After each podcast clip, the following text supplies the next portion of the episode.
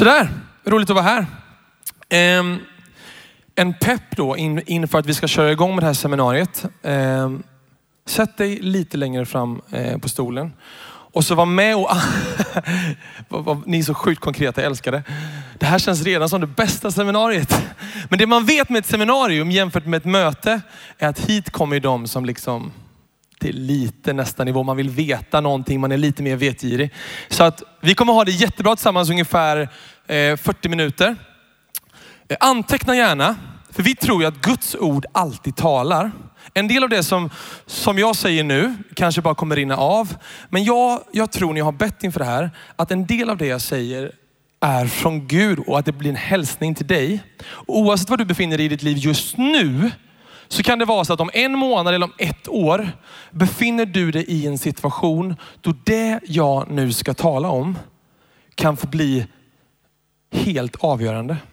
Så anteckna och spara anteckningen. Även om det är så att du känner just nu att Nej, men det här kanske inte talar till mig precis just nu. Är ni med på det? Bra. Okej, okay. jag ska tala om någonting som jag önskar att någon vuxen hade sagt till mig när jag var tonåring. Jag ska avslöja en och annan lögn. Ehm, jag ska prata om identitet och bekräftelse. Och jag har gjort många misstag eh, i min, i min längtan efter bekräftelse och i min jakt på bekräftelse. Och förhoppningsvis så kan det jag säger idag vara till en hjälp att liksom identifiera eh, några sådana hinder eh, från att se på dig själv som Gud ser på dig. Vi kan väl bara be att det ska få ske snabbt. Kära Jesus, jag ber att mina ord ska få läggas åt sidan för att du ska tala igenom mig. Vi tror på din kraft, vi tror på ditt ord och vi tror på din heliga andes ledning. Led mig just nu den här stunden. I Jesu namn. Amen.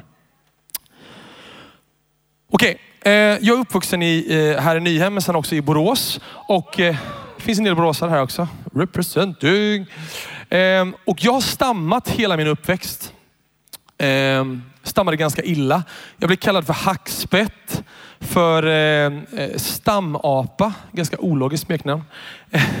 Men eh, också repeat, vilket jag gillade lite så här. Re, re, repeat.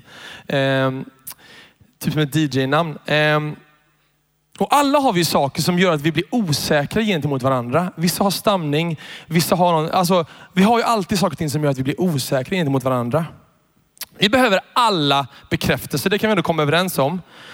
Liksom, så fort ett spädbarn föds så tar det typ några timmar bara så börjar man söka en, en blick. Liksom. Man söker sin mammas blick. Det är liksom helt naturligt. Det är inte det jag ska prata emot idag. Men jag ska försöka att hitta ett annat sätt att forma sin identitet än på det sättet som vårt samhälle säger att vi ska göra. För Bibeln och samhället säger inte samma sak. Så är det. Identitetens två delar bara snabbt innan vi börjar.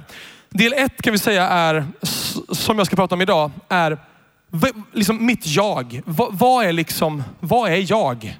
Vad liksom finns där i, oavsett allt annat. Och sen mitt värde. Det är de två delarna vi ska liksom behandla lite. Och när man pratar om värde, då är det så här, mycket bekräftelsebiten. Eh, jag ska läsa en text nu som, som går igenom just det här, vad, eh, som, som går emot det vi idag brukar eh, tänka kring bekräftelse och sådär. Ehm, jag tror att identitet är någonting som ska formas. Någonting som, som inte bara händer sådär. Liksom. Ehm, och jag kommer inte förklara allting i den här texten. Eh, det finns massa grejer att gå på. Men jag ska hitta tre stycken perspektiv. Och sen ska jag vara lite personlig och sen kommer tre stycken saker som du kan använda i ditt liv. Så tre stycken saker ur den här texten. Sen ska jag vara lite personlig och sen kommer tre stycken väldigt konkreta grejer. Så om ni tänker att början här är lite är lite svår, lite svår att greppa, så kommer vi landa i någonting väldigt konkret på slutet. Så häng med. Okej? Okay? Jag läser från Johannes 10 eh, och vers 1 och så några verser framåt. amen, amen säger jag er. Den som inte går in i fårfållan genom dörren utan tar sig in på något annat ställe. Han är som en tjuv och en rövare. Men den som går in genom dörren är fårens herde. För honom öppnar dörrvaktaren och får en lyssna till hans röst. Och han kallar på sina får och nämner dem med deras namn och för ut dem. Lite senare står det i vers 11. Jag är den gode heden. Den gode heden ger sitt liv för fåren. Den som är lejd och inte är herde med egna får, han överger fåren och flyr. Och vargen river dem, skingrar jorden. Den som är lejd bryr sig inte om fåren, men jag är den gode heden och jag känner mina får och mina får känner mig. Liksom fadern känner mig och jag känner fadern och jag ger mitt liv för fåren. Okej, det finns jättemycket här och vi ska inte gå igenom allting, men jag ska plocka fram tre saker. Först och främst kan man konstatera att eh, det är Jesus som läser detta. Han beskriver en folla med får. Och han beskriver hur saker och ting försöker ta sig in i follan, alltså in i vårt inre, in i vårt liv. Berätta för oss vilka vi är. Ehm. och att Jesus, heden som han beskrivs, vill ta sig in i vårt inre. Nummer ett då. Texten handlar mest om heden faktiskt. Heden är en bild på Jesus. Jesus säger två gånger i texten, jag ger mitt liv för fåren. Jesus på korset, världshistoriens fetaste och vackraste kärlekshistoria. När Jesus dör för dig och mig. Heden ger sitt liv för fåren. Vad har det här med identitet att göra? Jag kom hit för att höra, ja, men, lugn, det kommer. Allt det här kommer hamna till slut om vad som är sanningen om dig och om mig. För att kort sammanfatta hedens roll då. Hur många här känner en herde? Upp med en hand. Exakt. Det här är en bild från liksom way, way, way back. Det finns en, en, en bibeltext som sammanfattar hedens roll. Psalm 23 går så här. Herren är min herde, mig skall inget fattas. Det är ett får som läser där kan man tänka. Han låter mig vila på gröna ängar. Han för mig till vatten där jag finner ro. Han vederkvicker min själ. Han leder mig på rätta vägar för sitt namns skull. Om jag än vandrar i dödsskuggans dal så fruktar jag inget ont. Ty du är med mig. Din käpp och stav, de tröstar mig. Du bereder ett bord för mig i mina ovänners åsyn. Du smörjer mitt huvud med olja och låter min bägare flöda över. Idel godhet och nåd ska följa mig i alla mina livsdagar och jag ska åter få bo i Herrens hus för evig tid. Alltså, det är väldigt mycket här också. Men det jag måste få förklara, kort sammanfattat, är att fåren är körda utan heden. Okej? Okay? Fåren är körda utan heden. Så det första vi kan konstatera med texten är att den handlar mer om den gode heden. Det är det första. Det kan ni skriva upp. Det andra man kan, man kan konstatera är att du och jag är får. Kan vi få upp ljudet lite på den här? L lite högre.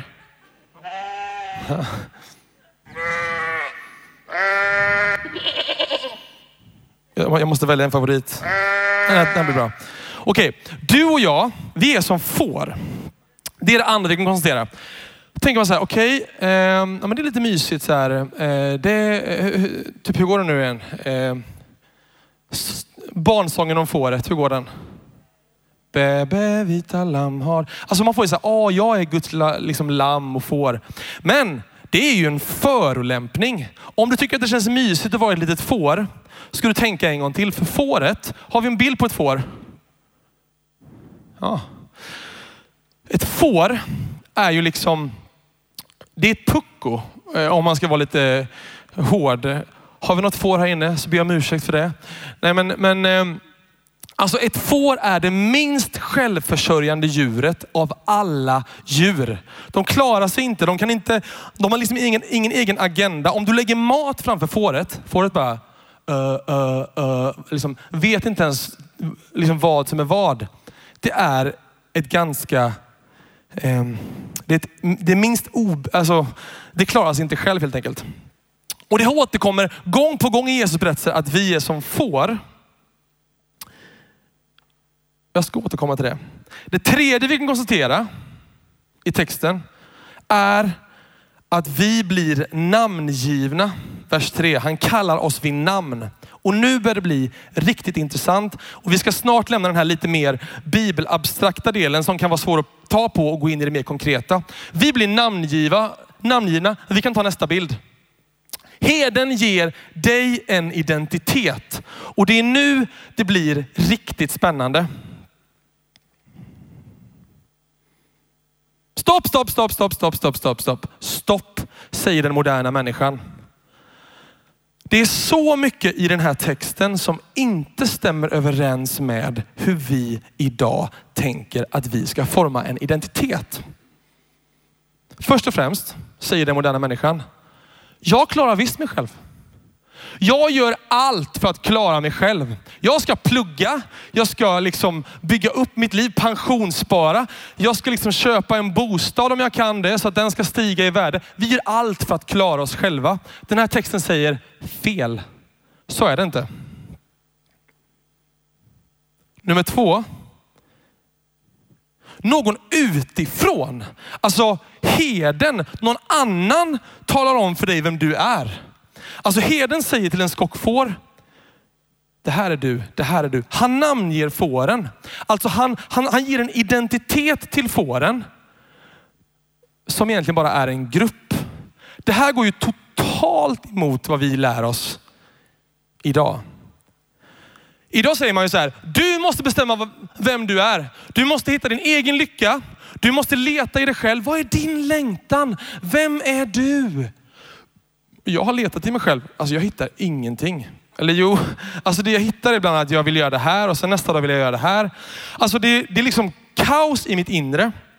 Den här texten går så tvärt emot allting vi lär oss idag. Jag har läst sociologi i tre år.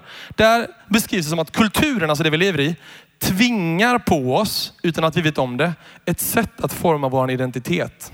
Det är lite nördigt nu, jag vet det, men det kommer bli konkret snart. Här kommer ett citat. Madonna, är det någon som vet vem Madonna är? Ja, några. Okej. Okay. Hon sa så här en gång i en intervju i, i tidningen Vogue. Det kommer engelska. Allt så nervös för engelska. My drive in life is from the fear of being mediocre. That's always pushing me. I drive, uh, I push through and find myself as a special human being. But then I feel I'm still mediocre and uninteresting unless I do, uh, unless I do something else. Because even though I've become somebody, I still have to prove I'm somebody. My struggle has never ended and it probably never will. Alltså hör ni vad det hon säger? Hon som så många ser upp till brottas hela tiden med känslan av att vara medioker, alltså medelmåttig. Hon som har massa följare på olika sätt och liksom som är där uppe. Och det här, hur samhället, Sverige, hur vi idag säger att vi ska forma en identitet, det är den största fällan man kan tänka sig. För problemet blir om man tänker kärleksliv, jobb, plugg, betyg, polare, följare. När allt det här blir byggstenar, lyssna nu. När det här blir byggstenar i, den, i din identitet, då är du illa ute. Jag talar utifrån egen erfarenhet. Så jag kan stå och säga det här hur frimodigt jag vill. Det är skit. De här sakerna är inte dåliga i sig. Men Bibeln säger att oavsett vad du pluggar, oavsett vad du jobbar med, oavsett vem du dejtar, oavsett vad du har för betyg, oavsett vad andra säger om dig, så är du ett får. Och ett får behöver sin herde. Vet du vad som annars händer? Och det är nu det blir jobbigt. För jag har så mycket smärtsamma erfarenheter av det här. Vi kan ta upp nästa bild.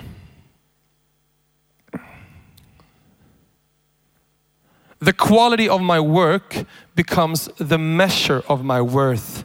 Det låter bättre på engelska så därför vill jag ha det där. Eh, men alltså hur bra du presterar avgör hur mycket du är värd. Hur känns det? Det känns halvbra, eller hur? Och du min kära vän med kontrollbehov. Jag vet att det sitter folk med kontrollbehov här. Come on! Nej, jag ska. Ni behöver inte räcka upp handen. Eh, du tror att du kan styra dina omständigheter. En del saker kan du styra, men långt ifrån allt. Så nu börjar vi snart komma in i Bibelns alternativ. Här. Vad, vad säger Bibeln om hur vi ska forma vår identitet? Och då kan vi välja oss att antingen spegla oss i allt runt omkring, det som väldigt snabbt förändras. Hur saker och ting går, hur saker och ting känns. Den där killen som hela tiden snappar mig och sen plötsligt så snappar han inte mer för att han har börjat snappa med någon annan. Hur känns det för mig? Exempelvis. Eller så väljer vi att börja spegla oss i någonting som är stabilt. Som är ett fundament. Lyssna på den här bibeltexten. Om någonting som är stabilt. Det här står i första Kolosserbrevet 1 och 13. Det här är en helt sjuk text. Lyssna på det här. Han har frälst oss från mörkrets välde och fört oss in i sin älskade sons rike. I honom är vi friköpta och har fått förlåtelse för våra synder. Han är den osynlige Gudens avbild, förstfödd och före allt skapat. Ty i honom skapades allt i himlen och på jorden. Det synliga och det osynliga. Tronförstar och herradömen, makter och väldigheter. Allt är skapat genom honom och till honom.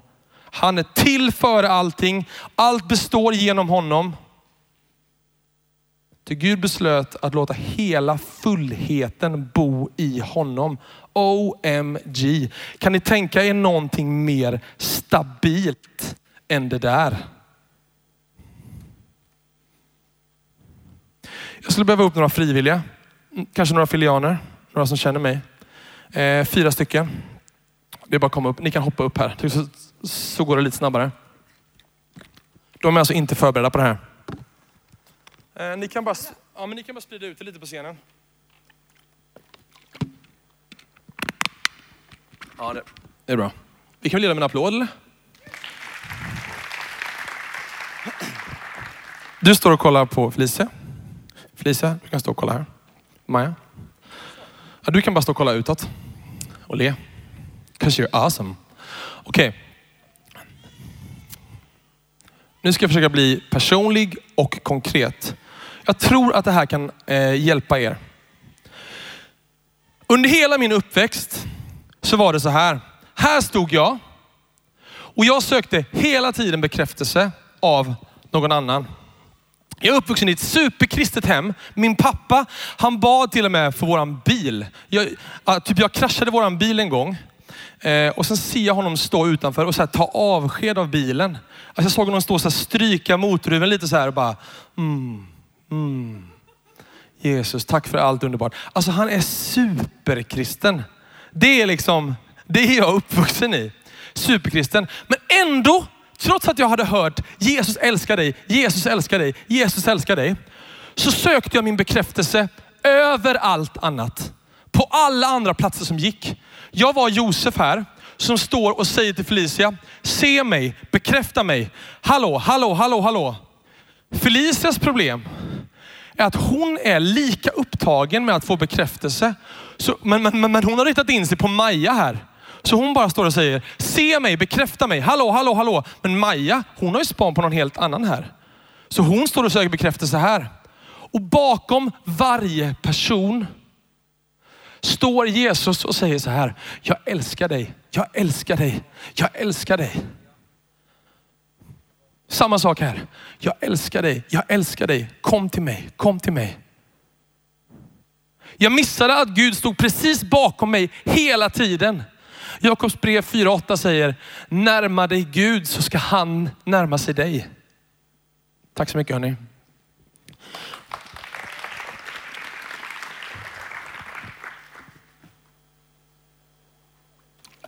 Det där kostade mig så sjukt mycket tid. Så sjukt mycket kraft och så sjukt mycket glädje. Nu ska jag avslöja en lögn. Jag älskar att spräcka lögner. Du vet lögnen, den trivs i mörkret. Den trivs i vårt inre. När saker och ting får makt över oss, då liksom växer det i vårt inre. Men när vi uttalar det, till en kristen vän eller någon annan så tappar lögnen ibland sin makt. Det kan gå så här fort. Jag trodde som tonåring att det här med självbild och identitet, att det var någonting som löser sig när man blir vuxen. Det är skitsnack. Det kommer inte lösa sig av sig själv. För att vi lever i en kultur som hela tiden vill tala om för oss vad vi inte har. Hela tiden. Jag har sett så många vuxna sen jag själv blev vuxen. Jag är skapligt vuxen. Jag fyller 30 i maj. Så många vuxna med riktiga jobb, lägenheter, båtar, bilar. Och de är så sugna på bekräftelse. De är så fokuserade på att någon ska se dem och bekräfta dem. De är oroliga. Det är som att de har stabilt på utsidan, men det är kaos på insidan. Det är för att de har letat på fel ställe. De har sökt bekräftelse på fel plats. Men den kristna tron ger oss ett alternativ, en annan väg. Det finns en annan väg. Det är en process. Men vi som kristna, om vi ska kunna bli använda på det sättet som Gud vill använda oss för den här världen, så behöver vi få det här på rätt köl. Vi behöver hitta en väg här. Sociala medier. Jag vet att vi pratade om det förut. Jag måste ändå ta det här snabbt. Det har ändå ändrat liksom den sociala arenan de senaste tio åren. Instagram, Snapchat till exempel. Då. Jag säger inte att det är fel att ha ett konto där. Men om du söker din djupaste bekräftelse där, då kommer du aldrig bli mätt. Jag är ledsen att säga det. Det är som med mat. Ju mer du äter, ju större blir din magsäck och ju mer krävs för att du ska bli mätt. Vad är det längsta du släpper din mobil från din kropp? Alltså det är helt sjukt. Den är ju bara här hela tiden. Den är som en del av oss. Hur många gånger har du inte funnit dig själv bara gå in på Instagram och så bara, vad gör jag på Instagram? Ja, ah, just det, jag, typ jag kollade nyss. Det är liksom en del av våran, alltså det sitter i vår ryggmärg. Det är fint att ha det, men om du tror att det kommer ge din själ liv, så är det fel. Kanske för en sekund eller en dag eller sådär, men, men du är tillbaka igen på noll sen. Vad är sanningen om dig? Vad är sanningen om mig? Du vet, Gud vill inte följa dig på Instagram bara. Se dina highlights eller moments när du är som snyggast, coolast eller lyckligast. Han vill gå med dig varje dag, varje sekund när du är som svagast, ynkligast eller lyckligast. Han likar inte dig för att du har tänkt till kring en bildtext eller en vinkel på din mobil så att du ser bättre ut än vad du egentligen är. Han älskar dig oavsett vad. Det är den gode heden som ger sitt liv för fåren. Det den här bildtexten kan lära oss, som handlar om huvudsak om heden, som, som eh, säger att vi är får som behöver herden. och som säger att Gud namnger oss, är att det finns ett kristet sätt att forma sin självbild och det börjar inte med att grotta in sig i sig själv. Utan det handlar om att lära känna heden. Jag ska läsa ett fantastiskt bibelord. Har du inte med dig din bibel så skriv upp det. Romarbrevet 8 och 38. Det står det så här. Ty jag är viss om att varken död eller liv, varken änglar eller furstar, varken något som nu är eller något som ska komma, varken makter, höjd eller djup eller något annat skapat ska kunna skilja oss från Guds kärlek i Kristus Jesus, vår Herre. Vilket sjukt bibelord. Vad har det med min identitet att göra säger du? Det är just det, det säger ingenting om dig. Det säger ingenting om dig överhuvudtaget. Det säger ingenting om dina misslyckanden, ingenting. Det säger bara att oavsett vad, ingenting kan skilja dig från Guds kärlek. Min mamma sa alltid till mig så här, men Erik du är ju fin. Jag bara, det spelar ingen roll vad du säger, du är min mamma. Det är klart att du tycker att jag är fin. Men sen inser jag bara, hon älskar mig för den jag är. Det är den kärleken som är värd någonting.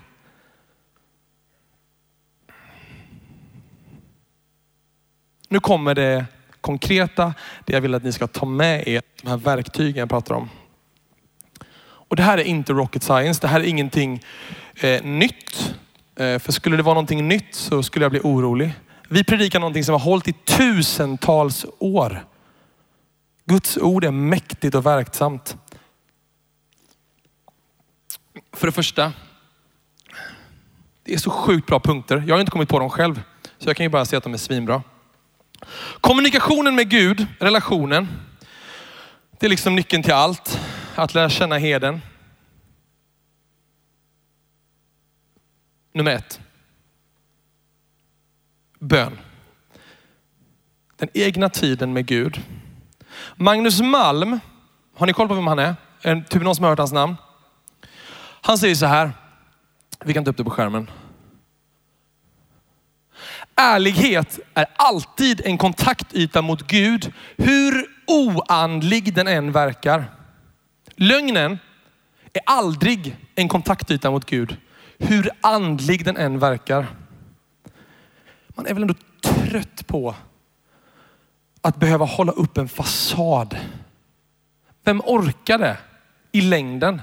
Tänk att få komma till en kärleksfull herde som är med dig även om du går i dödsskuggans dal. Och så kan du säga precis som det är.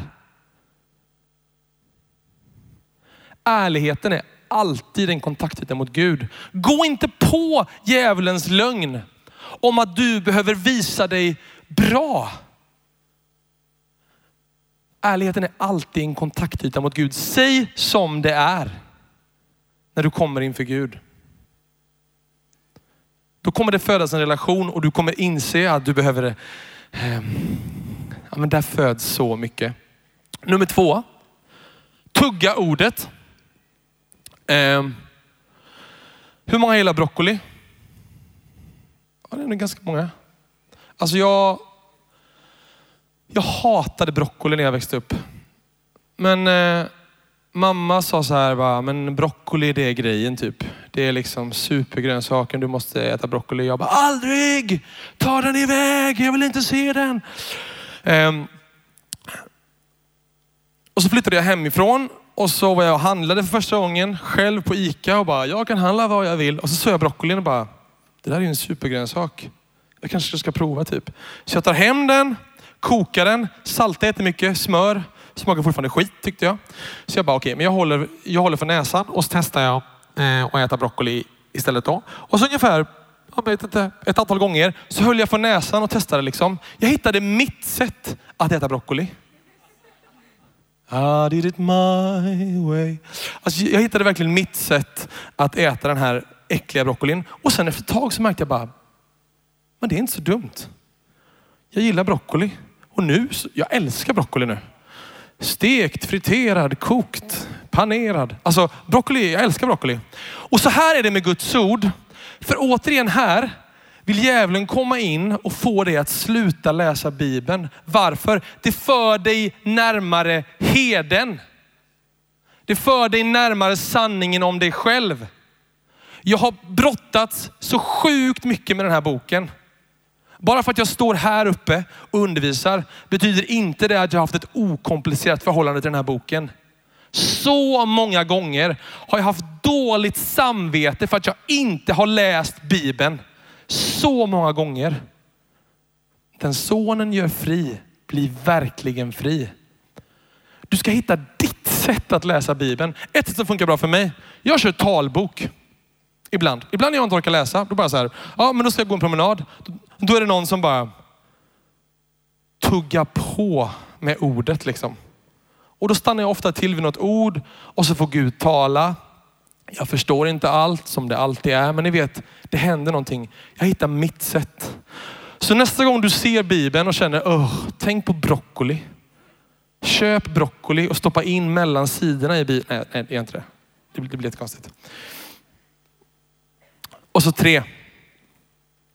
Det här är min sista punkt. Den kristna gemenskapen. Min föreståndare, min, min pastor Niklas sa för ett tag sedan Han bara, alltså i gemenskapen så, jag, jag minns inte exakt hur han formulerade, men så får vi liksom en ytterligare en dimension av vem Gud är. Det står att kyrkan är Kristi kropp. Vi behöver varandra.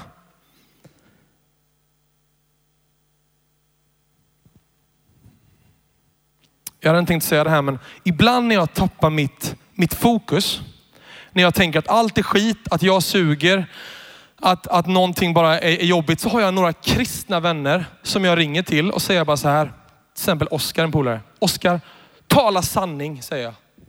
Och han bara, du är döpt. Jesus älskar dig. Du är på väg till himlen. Jesus har friköpt dig. Och så bara matar han på med massa saker där han vet att jag är bra. Han talar sanning. Han praktiserar liksom den kristna gemenskapen. Och det som händer då är att jag påminns om att jag är ett får som behöver en herde. Det är ett sätt för mig att bryta med den här lögnen.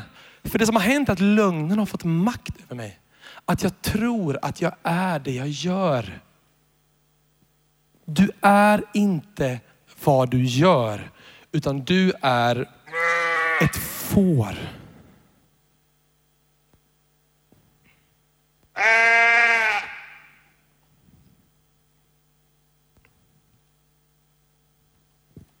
Vad är sanningen om, om dig? Jag vet inte. Jag känner inte alla er.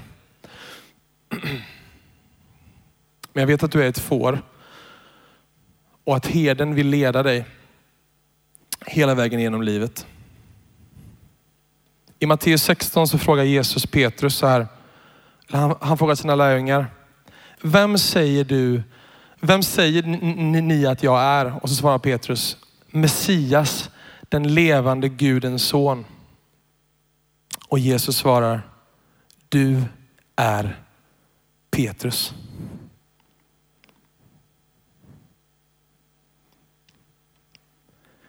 Petrus bekräftar Gud. Du är Gud. Han börjar med Gud och Gud ger Petrus sin identitet. Tro inte att du kan hitta dig själv i dig själv. För vi är så svaga för allt runt omkring.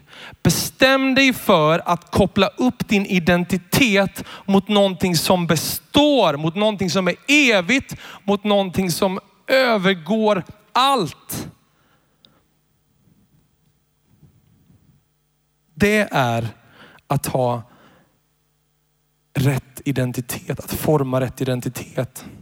Men precis som jag sa så är det en process. Det är någonting som inte sker direkt. Men jag tror att det är livsavgörande. Faktum är att hans tankar är mycket högre än våra tankar. Han vill använda dig. Han vill att du ska att du ska utföra massa gott för att hans kärlek ska spridas på den här jorden. Men allting börjar med honom, inte med dig själv. Börja med heden. Du är ett får och han har namngivit dig. Han vill ge dig din rätta identitet. Amen. Kära Jesus, vi, vi kan stå upp tillsammans.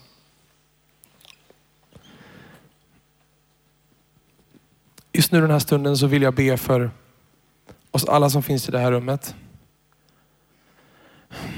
Du känner vår resa. Du vet eh, vad vi har varit med om. Du vet vad vi brottas med Herre. Men jag tackar dig för att du vill ge oss en ny identitet och att allting börjar med dig Herre. Jag tackar dig för att du är större än alla omständigheter. Jag tackar dig för att du är större än makten i den här världen. Du är större än alla de röster som vill säga till oss att vi saknar det där, att vi saknar det där och att vi inte kan det där. Vi tackar dig för att hos dig blir vi hela. Vi är gärna fårskallar om vi får hålla oss nära dig Herre. Upprätta bilden av oss själva. Ge oss en ny identitet Herre. Hjälp oss att förstå Att allting börjar med dig Herre. Du ser alla människor här inne som brottas med sin identitet. Som har missat att allting börjar med dig. Du vet alla gånger jag missar det är det. Påminn oss heliga ande om att det finns kraft i ditt ord. Att när heden talar till sina får och säger vårt namn, då sker ett under. Då inser vi att vi behöver dig, att vi är trygga hos dig och att du aldrig kommer lämna oss. Om vi så än går i dödsskuggans dal så fruktar vi inget ont, ty du är med oss.